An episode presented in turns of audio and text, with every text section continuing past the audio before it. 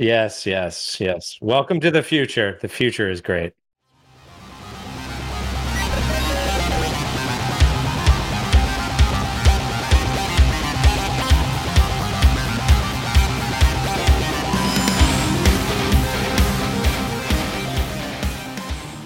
Welcome to Black Hills Information Security, talking about the news. I'm your host today, Ralph May. We have an all star cast. We have some great stories.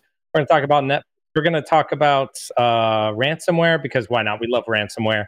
And we're also going to talk about yeah, whatever else we can find, maybe some NPM stuff. I think we talked about that. But anyways, today on the show, we have Ryan, who makes us all good and look pretty. Um, we have Noah, who also has moved rooms and has new paint color. You're looking good, buddy. And we also have John, who's typically the host, but didn't get into the news story. So here I am. And so he is here to make it all fun.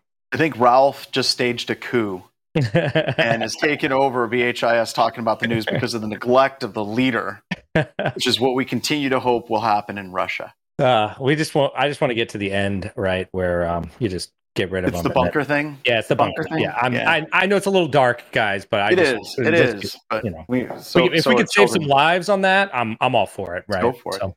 It. I'm trying to figure out if Noah looks good because of the paint, or if mm. Noah looks good because of the camera, yeah, or the color, or if it's that he combed his hair. And this is Noah 2.0. Mashing. This is Noah 2.0.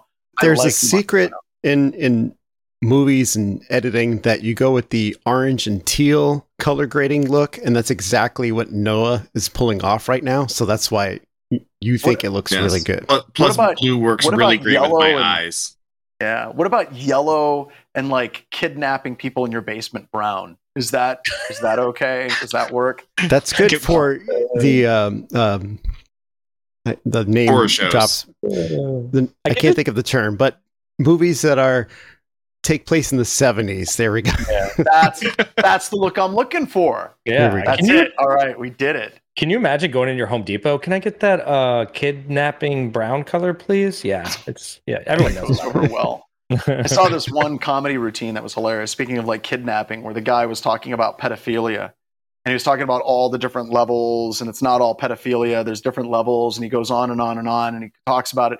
And at the end, he goes, and the big problem with all of this is you can't talk about this without sounding like a pedophile. And I was just like, done, nailed it in one. It was a great, it was a great, great video because I didn't know where the hell it was going. But no, Noah's background looks phenomenal. So, all right. So yeah, we can get Ian on. I don't know if we can promote Ian. he has uh, he has the ability to jump on here. You just got to do it. Ian on. That'd be good. Ian, if you can hear us, you our, can join.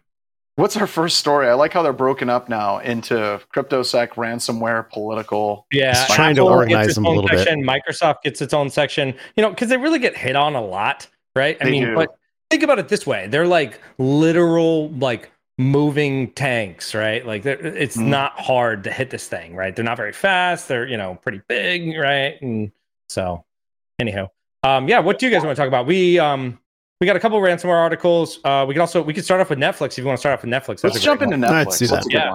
Yeah. So for uh, for everyone who may not be aware, if you have a Netflix account or um, possibly more likely share a Netflix account with your buddy, friend, old girlfriend, whatever it may be, you might be noticing that Netflix is nudging or trying to nudge you in the direction of um, not sharing your password. And the way they're doing that is um, very simple. They're looking at your IP address, which probably hasn't changed in the last three years. And they're correlating that to the other person that you stole the Netflix account from, or maybe willingly got the password from. And they are saying, hey, you don't live there, um, but don't feel bad. You are the payer of this account. If you want this other person who's mooching off you to get access, you can just give us a little bit more money, right? So yeah, um, sign of things to come. Are they rolling this out now? I get the impression they're rolling it out overseas first. Yes. Or are they actually starting to do it in the United States as well? Because I haven't seen it on any of my accounts. Chile, I mean, Costa Rica, and Peru are the beta test, test, areas. They're, they're, testing it there. So, they're testing I mean, the waters because they know that if they did it here in the U.S., it would cause a crap storm. That what they want to do is they want to capitalize or make a little bit more money, right? Like for people sharing the password, but they don't want to insult you so much that you want to leave, right? They're trying to find that threshold. Trying to find like yeah. middle ground, right? Because pull the band-aid off slowly. Yeah. And I think right? I think never better hit it like right away, like right out of the gate. Spotify has been doing this for years. You basically pay a little bit extra, and I have a, a Spotify family account, yep. and I happily pay for it because it gets my entire family. They're all on the exact same account. Kids don't have sure. to worry about buying their own. So I think it's kind of interesting because Netflix is kind of already all always kind of been supporting this with the family profiles that everyone's very aware of, right? So that you could kind of like have his profiles, yeah. which which actually made password sharing easier because it now was a trap. You know, but it was a trap, right? it's like yeah. you're someone else, uh, little girl. What's your name? Yeah. I'm Lauren okay, Lauren, we're going to create a profile for yeah. you. How does that sound, sweetie? Yeah, this profile has been uh, very important. They know where you live, actually. That's weird. Um, and oh. they don't live together. In fact, you guys broke up three months ago. It was terrible. But, yeah. Uh, you know, it's. Uh, well, and Adam brought up a great I, I have a simple solution for this, though. I mean, I really do. So the community can just reach out to me. And uh, for a low price, I'll sell you two Raspberry Pis and it'll create a site to site VPN connection connecting your house to that house so that you come from the same IP address. Oh, it'll be completely free uh, for the most part. Like there won't be any subscription services or anything like that. Just pay no attention to the fact that uh, we might occasionally send some packets out of your home IP. That's that's that's irrelevant. We'll just skip yeah. over that. But, but that's that. that's easy solution. that's it's perfectly fine. Trust us. Yeah. Trust Isn't that a real product? Oh, I'm sure there's a plenty of products. I don't like think I don't think it's I, quite. I feel like we talked about this already. Through, I, I, think we talked about something similar on Silicon Valley, the TV series from HBO, where they were sharing the internet everywhere. um, but the other thing that I, I kind of like about this, though, too, just to be honest, is look at Amazon and Kindle. So I have, I'm not kidding, it's probably 20 Kindles. And the reason why is my kids take them, they lose them, they leave them at you know different places. I once had a Kindle. All of a sudden, it's like these are the books that you're you're you're reading and it's in my library and it was a whole bunch of like these uh, spicy latin american romance novels because mm. apparently someone had one of my kindles that i forgot in costa rica and it was oh. But being able to track that and like de-auth these things is important. And in our vacation rental that we have on the other side of the mountain over there it's all the time that we go in and someone forgets to log out of their Netflix account and it's just there and then people just continue watching it. And I wonder how many arguments happen in families where they're like, Bill, get in here. Who watched this movie? And it's like some kind of horrible, like, you know, yeah. like, you know, Skinamax style movie. And it just creates, it's, this is going to bring families back this is started watching. I, am not gonna lie. There's been a few times where I've gone to like hotels or whatever, and I check the smart TV to see if someone's left themselves logged in, and if they mm. do, I'll just go find random movies to watch. I don't even watch them. I just make sure they wind up in the like my list to just encourage, and then I'll log them out because I'm a nice person. Noah's, but... Noah's in there. Human centipede. yeah, yeah. Just put really making it put weird. a blanket over the screen and go to bed. Yeah. So, yep. Hey, Ian. Welcome to the party. Hi, yeah. hello. I, I, joined just as we were talking about uh, this, and I couldn't help but remember a story. An ex girlfriend of mine worked for a large cable company provider, and let's just say some movies of an adult nature were charged to a cable account, and the spouse called and Ugh. said, "How did these get put on there? What were they?" And it it turns out they were, yeah, they were they were all the other spouse, and they were not particularly um, storylines that the other spouse knew they were interested in. like how you put that. Yeah. You know, it's, it's well, funny. I keep it PG. You know, yeah, yeah, yeah, yeah. I, I, I, had an IR engagement that was kind of like that. There was a guy that worked in a city, and uh, he was quote unquote surfing porn while at work. But they had what was that old web filter from years ago? I think they were bought by um, their I don't know how it was named um, I want to say like, it wasn't Blue Coat, but whatever it was, it was some type of uh, outbound web proxy, and uh, they were blocking like a lot of porn websites. So this guy was going to like bikini websites, and he was going to the Wikipedia, and there's like racy stuff on Wikipedia. And just so you know, if you ever find yourself in a porn fix and you find yourself going to the Wikipedia for said porn fix, yeah, you have a problem. You are scraping problem, the yeah. bottom of that barrel. That's the equivalent yeah. of drinking Sterno while it's lit because you're an alcoholic. And I remember this lady, she she we're going through all the stuff that this guy went to, and she's like, this has got to be the most disgusting thing you've ever seen. And I'm like, oh no, Oh no. oh no, no, no, no, no. And she asked, what is worse? Five minutes later, there was an intense unhappiness on the other side of the An intense unhappiness. So, all right. What else do we got for stories on this? Um, oh yeah. Um yeah, so we do have a couple ra- ransomware is still a thing, right? Um Apparently. I thought we got rid of that. Uh, there was an I thought we solved it. Didn't we about solve that in episode like 20? dude, We solved I it like at least five episodes ago. I, At I least have a, five. I, I, yeah, I have a personal story too. A buddy of mine actually called recently and said that he had been uh, ransomwared, right? Uh, I think it was like Bolt Lock or whatever. I don't know. Had a lock in the name. Um, but yeah, his his NAS it got ransomware, right? He's like, what do I do? Like, how do I do this? Right? Like, how how can I, you know? Um, long story short, he actually ended up paying the ransom because he really wanted the files back. How much was it? Ah, uh, Jesus, like fifteen, maybe two grand in Bitcoin. Wow. Yeah, if you have that many files, you're going to pay that money. Yeah. No, I mean, so and he, he got it decrypted. But anyways, yeah, so there there's been a couple different ransomwares recently. It's they're they're not going away. They're going after they're you know the other part uh specifically about ransomwares recently that I've noticed is that they are are monetizing zero days. Right? They Mhm. have learned that if I get a zero day, instead of you know trying to go to the vendor and see what they'll pay me, right? I could just get crowdsource it, right? You know? Mhm. So uh there's been a couple. Um, I saw it. There was an article that was out a couple of days ago, and I didn't even bother reading it. Um, and you'll, you'll find out why from the title. It said the few, like the coming end of ransomware. And I see articles like that, and I'm like, I'm not even going to read that because that is the dumbest thing.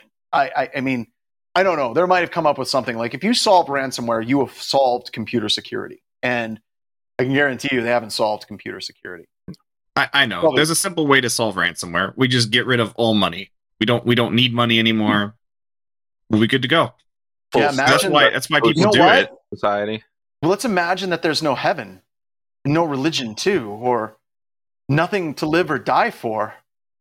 You may say Perfect. That's a dreamer. perfect scenario to get rid of ransomware right there. I'm not the only one. Yeah, right. It, it's just not going to happen. Um, I just don't. So, what's the ransomware story that you got queued up for us, Ryan? Uh, I don't know. Which one is it, Ralph? Which one do you Let's want to talk top about? one, maybe. Um, yeah, so there was a couple. I guess the uh the other story that I kind of wanted to hit uh hit on real quick is about ransomware. So um I guess now companies are going to have to tell the government. So uh US lawmakers Yes. are going to make it mandatory that cyber reporting or cyber attack uh, reporting law for critical infrastructure, right? So um Yeah. I, so this is uh, adjacent to ransomware, but we'll kind of take like a little uh you know like a little off ramp here and we talk about like the laws around uh, reporting these kind of attacks and you know kind of how it's affecting others right? Um, so as opposed to just on the consumer side right? So this is um, uh, zdnet article. And i guess the uh, uh, bipartisan provision passed by the us senate is uh, part of the uh, 1.5 trillion funding package. It's got some language in here for um, uh, reporting these kind of things when it has to do more specifically i believe with uh, critical infrastructure so Mhm. uh, and this is uh, cisa here so uh, yeah, but this. So, there's so many things I don't like about this. I think it's important from the critical infrastructure, but like you said, how does this continue to grow? I honestly feel like this is like the Netflix thing that we we started with, right? You know, it- it- go ahead, report, report. This group's going to start reporting, and then it's going to be everybody's going to be reporting.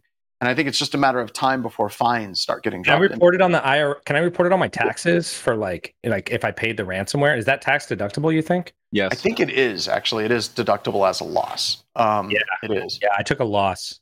Yeah, I mean, So, you know, no, it's just- actually, oh my god, that's like a brilliant. That is an absolutely brilliant tax avoidance scheme. Your organization gets ransomwared. You put that money into Bitcoin, and it's effectively laundered at that point. You can transfer. There you like, go. The IRS isn't going to track that money. again on Black Hills Information Security talking That's about right. that. Yes, If only there was Panama one more Papers. season of Ozark. Yeah, the season of Ozark. Adam Johnson's in there. Oh, It's- we got one more. NFTs. Yeah, NFTs. It's kind of the same thing. So Yes, yes, you I- to. so how do you feel about forced reporting? Like I can understand the critical infrastructure part of it, but this whole thing makes me feel really uncomfortable. Like, how does this scale? Like, is the government going to come in and assist, or is, are we dealing with uh, are we dealing with fines that are going to be coming down the line some more? I'm not really sure. It didn't say anything necessarily. Um, as far uh, as I'm not saying now, but I'm saying where does it go? I don't know. It's it's kind of weird. Like, how does this actually help? I, I think I think that the the goal here was hopefully to like capture you know something from critical infrastructure and you know to know that these systems got attacked. And so the government kind of is in the know and necessarily maybe not in the dark in this kind of scenario. But i mean well, i'm not what they're going to do with that information and like but, how to you know monitor they're not this, like take care okay uh, so, okay let me unpack a couple of more things. Like i hate sure. i hate to disagree um, with CISA but one of the things that CISA is doing that i really don't like is CISA is like here's the top 175 vulnerabilities that we're seeing exploited. And I understand where they're coming from. That they're like, well, if we patched these things, then we're going to be in a situation where there's going to be fewer exploits. And I, like once again, I understand that, but it's wrong. And the reason why I think that that type of process and the way you look at it is wrong is if we have all these organizations that are starting to do reporting and CISA has already shown its proclivity to doing this, where they say, well, these are the things that need to be patched out there.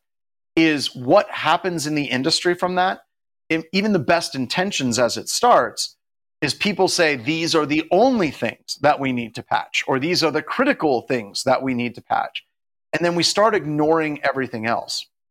And the mistake of this is we believe that our adversaries, many people believe in the security community, that our adversaries are static that they're using the exact same attacks. And it's like these 175 vulnerabilities, if we fix these, we're going to be okay. Most organizations for these vulnerabilities, if they don't have a patch management process, they probably don't have a password policy. Um, they're probably not using two factor authentication. That is usually a symptom of bigger issues. And just like you mentioned, Ralph, a lot of people are using zero days and they're monetizing it whenever they're going against ransomware. And my absolute biggest fear with this is that you're looking at a situation where people are just going to focus on those things. So Data Epsilon or Delta Epsilon just popped up and said, is this different than OWASP top 10? It absolutely is. Because if you look at the OWASP top 10, cross site scripting, SQL injection, command injection, remote file include are classes of attacks. You don't go and patch your system for cross site scripting. For every single application and every single web app that you do, when you're looking at cross-site scripting as it manifests in that application, it is unique. And you're talking about a class of attacks. And that's what I wish CISA was doing. Instead of saying, here's the 175 things that people are patching, why don't they just say, patch y'all? Like you should be doing that thing. So you're training people to do the right behavior rather than trying to patch individual specific things. So Delta Epsilon, I hope that answered your question. And I'd like to open that up for, for you all because this is something that's starting to bother me because I've seen this in the past where it's like we just patch and fix the critical and high vulnerabilities in our vulnerability report. We all know where that ends up. These are the things that we're going to recommend for this compliance framework. People try to find the way that it's the minimum that they can actually hit. And I feel like we're creating a new minimum. And CISA should be focusing, like on OWASP, on much larger meta things rather than saying, here's the 100 things or 175 things that you should be patching. Well, I was just gonna say, I, I agree with John on, on some of this stuff. I mean, I agree with mo- all of it really, but I do kind of understand where CISA is coming from on this, which is that there are a bunch of companies, vulnerability analysts, that are looking at this incredibly long list of vulnerabilities, and they say, "I have no idea." And I know that we've talked about vulnerability management, John, and how and how we mm-hmm. would do it, but not everyone knows how we would do it. Um, yep. And so they just see this massive list, and so CISA's coming in and they're saying, "All right, focus on these 100 items." It, it's not necessarily so much that I, I don't think they're going. It should be insinuated. Yes, you should be patching your systems. Um, but I, I, think they're really trying to address more of like focus on these hundred and then go fix the others. And, and like I said, the intention where they're starting, I think, is a very solid, good intention. I just think it leads us down to the path of all those people that are trying to figure out how to get started. They're going to say, okay, well, we patch those things and we're good. And right. like goes back to OWASP. OWASP intentionally, I mean, I wasn't there at the beginning of OWASP. I am that old. I probably could have been there at the beginning of OWASP. But when you talk to people who were in the room, who were some of the grandfathers, um, like Jim Manico, or you look at Justin Searle, uh, Kevin Johnson, who came in later, there was a huge push to try to make sure that whenever they created the OWASP top 10, that it wasn't specific to any products. Um, and they kind of lost their way a couple times in the past, you know, few years. But they tried to focus on those meta things that people should be focusing on, and I and I like that. That that's the right, right. approach rather than saying fix these specific things. I, I believe so. I mean, we haven't seen that play out in any other framework, right? I mean, PCI, SOX, none, none of those things led to executives and boards saying we're secure now. We we're PCI yeah. compliant. We're, we're never happened. You're right. I, I, and you're right. I missed it. Uh, yeah. Yes. Uh, but I, I, would say that I think that one of the bigger dangers too is, you know, I've, I've worked with lawyers at lots of multi-billion dollar corporations and they're going to be terrified by the idea of reporting early or when do we need to report and this is a government agency no matter what and when we've dealt with breach response you know you say oh hey yeah we, we, now we've got to report this to the sec and we have to report it to state governors oh and this federal agency the lawyers are going to mm-hmm. lose their minds I say no we don't want to do that until we're absolutely positively certain something has happened we know what's happened we know our liability and and it's going to get really well, it gets into it gets into that paralysis, right? Because as soon as you notify um, a number of these organizations, they're they descend on you like locusts, mm-hmm. um, and you have to pay for it. I mean, one of the things you talk about insurance is another kind of example of this, where somebody gets hit by ransomware. The insurance company brings in their own raft of professionals, and some of them are fantastic, right? But once again, it goes back to when that when that firm that the insurance company recommended works with you, their number one goal is not your financial interests. Their number one goal is the interests of the insurance company. Mm-hmm. Um, and those goals will align for, for a period of time, but there is actual divergence that exists there. Um, and that's the same thing whenever we're talking about these reporting standards. If you're a lawyer, if you're somebody that's compromised and you have to start reporting to these different organizations, um, once again, looking at Colonial Pipeline, which I haven't done much in the past couple of months on, um, Colonial Pipeline was an absolute nightmare because you had, and um, hopefully I'm not speaking out of turn here, but reporting and working with multiple different government and quasi governmental agencies, like you said, becomes a full time job in and of itself. And it is incredibly expensive. And all of that communication that's happening isn't actually helping restore the organization back to where it needs to be. Yeah. I do think it was interesting you mentioned insurance. Like, this is only going to progress to at some point where we have like an Equifax of cybersecurity, um, where when you get breached, they're going to maintain this database, and when it comes time for your insurance quote to come up for your cyber insurance policy, they're going to look at like, well, you reported this breach. It was a small one. Well, that's yeah, that's fine, you know. Hopefully, it, hopefully it's not your bug bounty. Your bug bounty found a couple cross-site scripting. Uh, yeah, all right. Well, that's that's a five percent. Of, uh, there are at least it's only a matter of time already doing that that I can think of, and I won't I won't throw them immediately right. under the bus, but I've I've dealt with that where they've said, "Oh, we pulled this thing, and here's all the stuff we've seen from everywhere," and you go, "Well, that's not us, and that's those people." Well, we we had that problem in um, I can't remember what company it was. Kent found it, um, but one of those companies is scanning us on the outside, and they hit our honeypots, and we got like a D minus score on their report card, and we had customers. Ooh that were like, I don't know how we feel about doing work with BHIS if they got a D minus on their security. It's like they just did a scan, they checked some configuration of our email, and then they gave us a score. we managed to tell them these are honeypots, and they're working. They worked with us, and our scores up like a B plus or an A or something like that. But you absolutely see that type of thing happening. And I do know of insurance companies that are literally using that report card and saying, we're going to have to raise your premiums because you have a C minus on your infosec report card. So, There's so much money there, and it's and it's garbage. That's not real security at all. So speaking of scan reports going bad, though, right? So I guess Microsoft Defender's been tagging Office updates as oh ransomware oh activity, right? So I can uh, believe it. Yeah. So this just happened recently. Microsoft Defender uh, had some false positives, but it was for their own Office product, and it uh, pretty much made a downpour of ransomware alerts inside of Microsoft's Defender for Endpoint. So for those who haven't used the product, it's kind of like Microsoft's cloud version of EDR and you know it takes everybody's computer and uses that as one big botnet to take all the information it can find from Defender and use it to pull back you know detections right so uh, it became a feedback loop where it found detections that it alerted as ransomware and then it found more and then it was like there's a ransomware attack going on but that's the that's the um, that's the artificial intelligence training model yep yep right? Exactly. Like all it takes is a handful of attack red team pen testing companies using this as a technique or actual adversaries, and it gets out of control really quick. It's like Microsoft Tay, but in Office.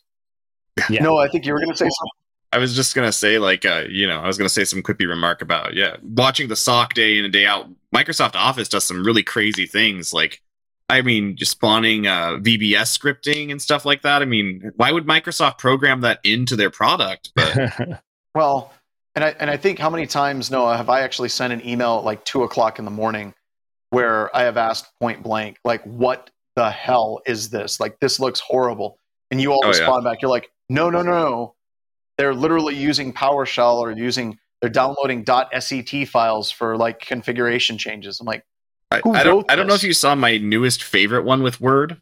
Um, but the newest one I found was there's a way that you can use Microsoft Word completely built into it to import root certificates. Um, yeah. And the whole purpose was for SharePoint on prem. So if you had an mm-hmm. on prem like self signed SharePoint server, um, yeah. and you basically did the right click and like open in Word the client, it would import the cert, but you can also just feed it any base 64 encoded cert you want, and it will just pull it right in. So uh, yeah, this that is was this is awesome because I remember this conversation. I told you you need to tell the the red team division oh, yeah. of BHIS, and I literally it lit- when I was on the video conference with you, it literally looked like your soul was getting sucked out. Like you're like, I'm a blue teamer, John. That's not that's not what I do. My like, religion. Oh, you, you do it now. I thought you were one of us, John. No, no it, it's all good, John, because I, I think I went to that meeting and then I stole some of their techniques and put them into our SOC, and, and so we, cool. we traded. It was a trade. Trade. That's, that's funny. it's yeah. going it's going from this to this. yeah, so Microsoft uh, Defender for Endpoint is actually a pretty good product. Um, it is. Yeah, uh, and what? Why do I say it's a great product? Because Microsoft's paying me? No, because I've actually had a really difficult time getting execution and, and operating without creating, you know, uh, alerts and and not oh signature alerts. I mean, I I'm had a guy. I had a guy. Just, I had a guy on Discord, Ralph, that reached out to me yeah. And he was like, "You guys keep talking about you know Microsoft Defender, and it's absolute complete garbage, and I can prove it." And I'm like, "Show me what you got, man. Show okay, me some yeah, screenshots." Sure. And he's like, "Well, it's Microsoft." I'm like, and, and they're horrible. I'm like, compared to what? Really? Are we t- yeah. compared to Google, Apple? What are we talking about? No, it's just crap, and it's always been crap, and you know it's crap. I'm like, still not giving me any data. Yeah. I'm guessing you don't red team for a living. no, well, if you think like the whole process of how EDR works, it's about like who has the biggest collector. That's that's really what it sums down. the yeah. best the mm-hmm. best EDR will be the one with the biggest collector most of the yeah. time within a little bit yeah. of margin. And Microsoft is collecting from literally every Windows uh, 8, 10, and 11 endpoint yeah. in the world. Yeah. That's so that's, that's that's why that's why they're so good. And you, you brought up what I was just about to say. It's just that they have their endpoints all over the place, and like you're kind of like in even if you're not paying. So, aren't you a little bit yeah. concerned that even with all that telemetry, it it like still looked at Office and it's like, oh, this must go. this is this is terrible. How did this virus get on every computer everywhere? It knew. It's like, no, we're terrible. We, you know, yeah, it's like, no, it needs to go. We, we are talking about that, we were talking about unsupervised training. I see Noah's wearing an AC Hunter shirt, but we were talking about unsupervised training for AC Hunter. And I was talking with Ethan about this this morning. Ethan hasn't been on the show yet. And he's like, what we could do is we could start sending malware samples through AC Hunter. And we'll have the red team generate malware samples and all these different C2 profiles. And then we're going to allow AC Hunter to learn what's evil from like the profiles for like DNS, HTTP, HTTPS, beaconing, jitter, um, all these different things, going through CDNs, bouncing off of Google, doing all this stuff. And I'm like, that's not going to work, Ethan. And he's like, why? I'm like, AC Hunter, after doing that for a couple of days, is just going to be like, F it. The internet's evil. I'm just shutting everything down. Like, there's no good thing out of all of the internet traffic that we're seeing. It's all bad. And that's okay, what I think so, Defender did with Office. It's like so. so, is question horrible. is what you're insinuating is that this is one of those things where like man makes AI to help like facilitate man and make man better. AI finds that the best way to make man better is to just destroy man. Yep. That's what I think is okay. happening. I yep. also think that Office, like they're seeing things that are in so Ultron. Yes. I think what they're seeing is there's certain features that exist in Microsoft Word and in Office that are only used by offensive people. Like they're used by hackers and red team. it was created in, it was created in Redmond like 15 years ago and its use case has been exclusively red teams. So And that's funny. Well, with the exception of that one accounting spreadsheet that's been alive. one since accounting that day. spreadsheet. Yeah. But we can't get rid of that. That makes Booz Allen Hamilton actually pay a check.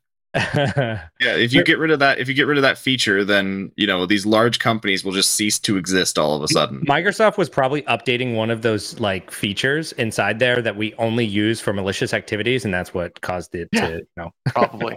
They're probably trying to stop the attack. Yes, we're stopping the attack. It- It's it's a feedback loop. Oh no. Anyways, uh, kind of funny stuff, but I mean, obviously not funny if you're the admin who's getting all these alerts for ransomware that was just a Microsoft update. So, um, a, a couple one a.m. Yeah, sorry. Sorry if we're laughing at your pain, but here's Yeah. the fact. Some of us have been doing this a long time. We've been there. You'll laugh about it too later. Uh, much. It'll be much later. Yeah. Hmm. What else? What's the next story we got since we're picking on Microsoft? Oh yeah, well uh, we had two actually from Microsoft too. Um, so picking on Microsoft and in theme, right? So uh, Windows Zero Day flaw gave uh, admin rights. Uh, finally got patched. So this one's been out for a little while. This was in uh, it was a uh, privilege escalation vulnerability in the user profile service, and in Microsoft fashion, they patched it right a little a little while ago, but the patch was incomplete. And then more researchers decided to look at it, like everyone started looking at it, and then they found a vulnerability that applied to all the Windows versions as opposed to just one because the patch wasn't good enough. And so, yeah, that went on for a little while. So, um, pretty fun stuff, but it's patched now, right? And that's why you don't let the offensive community QA your patches, boys and girls. oh, I, I'm trying to figure out. In you're you're old like me. Like how many times have we seen this this song play out? Let's see. Uh, there's a song in Beauty and the Beast, uh, the Tale as Old as Time, Hacks as old as time, uh, exploits, and Microsoft. I don't know. Yeah, no. I, remember I remember that song. The Yeah. Candle sung it. Like it, it was talking about exploits in Microsoft. I mean, there's entire classes on patch diffing Yeah. where you basically are like looking at what the patch does and then reverse engineering what that patch does to write an exploit and then doing research in adjacent issues. Yeah, it's exploit Um, Wednesday for sure. Yeah. Exploit Wednesday. Speaking of exploits or uh, fun things that red teamers do, there is a new, uh, so kind of novel. All right, I like it. So it's a browser and browser attack for doing phishing. So what what this means is that um, typically you would send a you know um, t- typically you would send a link to somebody right to click and maybe capture their login credentials right and when, when they go to it they have this domain that they're going to and you're kind of proxying the traffic. Maybe you're capturing two factor. What this is though instead is it's actually a link to a web vnc session and the user is interacting with another God. computer right in the web browser. And actually web vnc it, it's really cool. They literally are interacting in the browser and logging in. So it, it kind of takes out that whole middle part right? Um, you can capture anything they do on the system. So kind of interesting um, but the uh, the attack is pretty much a link and when they go to it they're seeing the browser in a browser um, and uh, yeah they're capturing credentials that way This is So This- basically, this, this is is like brilliant. weaponized browser link. yeah well, they're all weaponized browser links. I, I think Yeah. what's crazy is this is completely bypassing all the existing protections mm-hmm. by making it you're literally serving them up a virtual desktop with just that browser app yeah and you have total control of that Yeah, you have total app. control over everything, right? So you can obviously capture all the session tokens. You can capture whatever. You can make them do a bunch of stuff. I mean, like this, they're really actually on another machine, right? They just don't Well, or- realize or- it because it's just in the browser. You can Yeah. have keyloggers installed or or Yeah. uh, you know screen capture, whatever you want. Yeah, you can pull everything off. Yeah, you could make like some message pop up that made it look like some, uh, you know, to request for more information about something else. Like you could get pretty wild with it. Um, so yeah, it's it's pretty interesting. Um, this seems very very very similar like the idea of invoking something like this to what uh, mike and uh, steve did at the la- last Wild West Hackin' Fest where you can send somebody a dot rdp file yeah, and then you can basically set up shares that are bidirectional and you can drop malware it's kind of you're using these other technologies to actually gain access to these systems this gets back into the gray area of computer security and how offense is really good at finding these gray areas to actually launch these attacks against it Yeah. The question was, how do you defend against it? This wouldn't be able to steal cookies. No, Delta Epsilon, it wouldn't be able to steal cookies because you're literally running and logging in, and the cookies are being generated on the attacker's system. It's like the equivalent of if the attacker brought you a laptop and said, "Hey, can you sign into this for me?" Yeah, could you sign into this for me? Yeah, yeah but in another well, browser. Yeah, and it, it exactly, it, exactly. It, it's kind of like if you if you want to break into a friend or a neighbor's network, you hand them your computer and be like, "Hey, can can you know you're sitting there drinking, having a beer, having dinner. You're like, hey, can you log me on your wireless network?" And they'll type in their password, and then you can pull it up with ncpa.cpl and then view it clear text. You're literally running this on an attacker's computer system, um, but it looks like it's your. I realize this is a really reverse honeypot. It's what's you're that? The innocent people in. Yeah, you're you're, you're doing a reverse evil honeypot. Exactly. yeah, there's probably a lot you could do with this. It's kind of funny too because actually I had um, something uh, like this in my class where I was using it for Kali, right? So you could just you know you can get this desktop in a browser and you have copy and paste and everything's just kind of like there. You don't have to install anything. It makes this like like kind of like invisible transition, you know, between a different system and you know using it for an attack obviously is just like the next step. Kind of cool. There's nothing to install. There's nothing like that. Like literally, all you do need to do is just visit the website, and you know you'll be. So, one thing you could do for defense on this, I guess, and I mean, it's it's relative at best, but is your password managers. If you if you're properly configuring your password managers and you're expecting them to autofill in certain passwords, yeah, which is yeah. not a great policy in general, but at the same point, like it might work in this yeah, particular case, it will not autofill that password into that other site unless Noah, unless they go and download LastPass or whatever and install it and then log in. And then have you log into LastPass? I, I, that would work. Yeah, that would work. What if you just had them prompt for the LastPass login the whole time? Like that was like that's the whole phish. Yeah, that's dude, that's the whole, the whole phish. Like forget the one time Microsoft. Just give me LastPass, dude. And here's the best part. Here's the best part. You might be like, oh well, LastPass has these controls in place so that like people can't reuse it or whatever. I I have control of that machine. I can just open that browser myself. Dude, the other wild part about this uh, VNC, uh, noVNC is actually what it's using in the backend. You can share the same session. So two people can interact with the same desktop in that browser. So the attacker can take over right after they leave. Oh, nice. wow. Two attackers, one browser? Yeah. Crazy. Yes. Yes. Anyways, kind of cool stuff. But um, yeah, so uh, watch out. Um, phishing is evolving, as it always will once again, you know, we talk about this all the time where I think we're we're coming out of a stagnated point where EDR got really good really quick and it's starting to kind of shut down attackers as far as what they're what what we're doing. Like it's really hard but you're seeing this like the RDP thing you're seeing this. There's actual like growth in the offensive community now yeah. uh, to try to deal with it. Oh, when uh, you Proxmarks just said laughs and YubiKey but Remember, you can also set it up so whenever the browser is going to the service, it mm-hmm. can change the user agent string so it says that it's like an iPad or something like that, yeah. where a hardware based token is not possible and it'll bypass that YubiKey. Um, yeah, you can also prompt for the YubiKey, like recovery key or something. There's a bunch of stuff. That's yeah. another thing too with uh, YubiKey helps. Don't get me wrong. Yeah, I, I would say YubiKey definitely helps, but there are ways around it. And you get them to hit that button once once they're logged into that website, yeah, still the YubiKey just passed its credentials, it did its yeah. job, and the attacker's in there and, and, on that virtual machine. Yeah, and I know this is possible, but not without a little bit of friction. But you can actually do the USB as well. Like you can pass through the USB device, but it's a plugin. The same way your browser does it, right? The uh, the other interesting thing is that whenever you back attackers in a corner and you say you're never going to get out of this, they start figuring out ways to like get by. And like you were talking about the EDR improving and other things like that, you back it in a corner, right? Which is like arguably where you would want them to be, but they're like, we're going to wiggle, right? And like, you know, that's the same. Like you, you just can't stay stuck in there and like you said, evolve, right? Yep. Things are, things are going to change and you'll, you'll be like, yeah, this one's tough. This, this feels to me like a forever day, to be honest. Maybe. One of those vulnerabilities that's not like, well, just patch it. You're going to have to go into your web proxy and you're going to have to filter out certain extension types or it, it's tough. Like this is this is not just patch and then you're done. This is something that you can use for a long time. Yeah. So, anyways, uh, cool attack. I thought we talked about, but uh, what else we got here? Can we talk about the? Uh, there's one that I really want to talk about that was at the bottom and other things.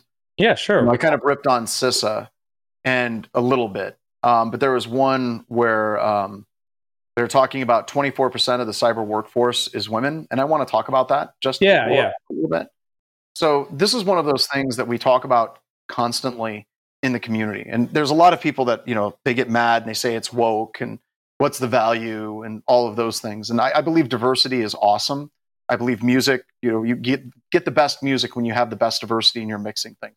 Because for the love of God, we wouldn't have gotten Rage Against the Machine if we haven't merged together like, you know, fusion of mm-hmm. like punk and jazz and rap together and then coming up with something that was just awesome, right?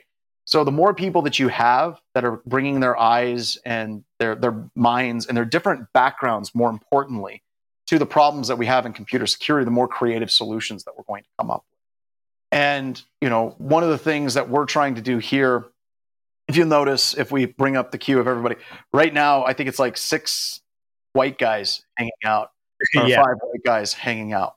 This is not this is not intentional, folks. And I'm going to tell you right now a couple of things. A lot of women that we've talked to are like, "Hey, would you like to get on the news?" They don't want to be seen. They don't want to have a profile. They don't want to get out. They don't they don't want to deal with the with the bullshit that comes with being a public person in this community. So, I want to say a couple of things. Number 1, we need to support women and what that means is not saying, "Ah, we support women," but actually going through and whenever they start catching flack, standing up for them. Number 2, like we're doing with our training, like the pay what you can training, trying to reduce as many barriers that exist as possible for people getting into this community as well is something that's very, very, very near and dear to our heart. People get completely bent out of shape whenever they're like, well, it seems like women are getting speaking slots just because they're women. That's that's a garbage argument. I fundamentally believe it. But we can handle it on the supply side as well. So try to help people out. If you know uh, young girls that are coming up in security, if you know young women that would love to get into computer security, they have technical aptitude, send them over to our Pay What You Can training and we'll, we'll get them on the on ramp to help get them into this community. I mean, Ian, I don't know if, if you want to say something. I know this is something that's near and dear to your heart as well. It is. I think that this crap is important.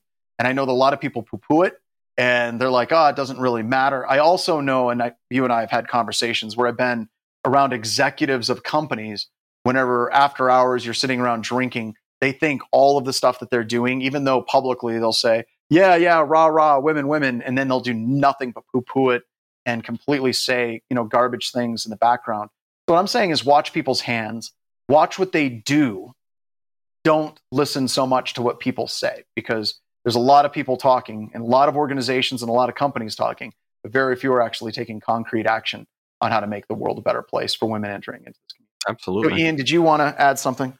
Yeah, just I mean, just real quick, I agree with everything that you said, and and one of the things that I the other part of that garbage argument about about you know women getting a place at the table and going through and, and getting talks just because they're women. One, that's it, like you said, it's garbage. And two, uh, if you have an issue getting more diversity or more women say, oh, well, no one's actually coming to our conference and putting those things in, that's not a reflection on the talent out there.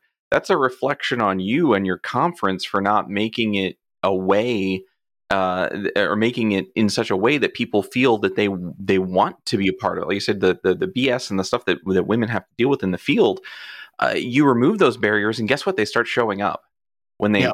when and I would I would go even further than than women. Anyone that if they are in a group that feels like they are ignored, that they are not uh, able to speak freely, uh, they're going to stay away until you prove and show. And it is on us. These great, I, I joke all the time that my purpose in life is to use all this gray bearded white privilege and grab people and say, "Come on, it's your turn. Let's come up, get up here. Let's let's see what you got and, and show people what you do."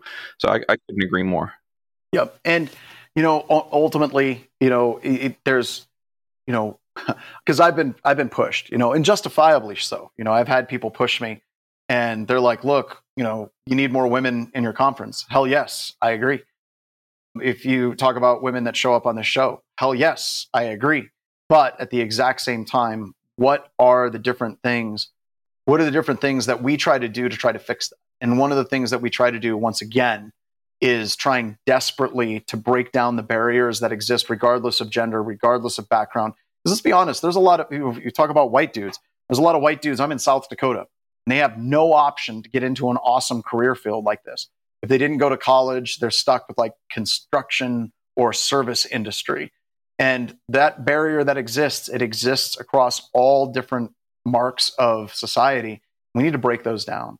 So we're trying. We're trying. Could we do better? Absolutely. And I think that that's the one thing that we got to keep saying is we've got to keep trying.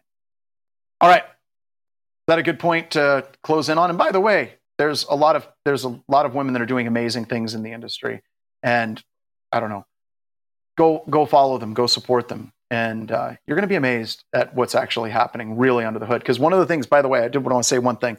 A lot of guys are like, "Well, there's no women in IT. I'm on Twitter all the time, and I don't see women in IT." It's because Twitter is an echo chamber, and it's giving yeah. you certain things. Um, and as you start reaching out, as you start following more people, as you start retweeting people, like your view of the universe changes very quickly. And that says something. All right. So are we ready to wrap yeah. it up, gentlemen? Yeah, no, that's let's do it.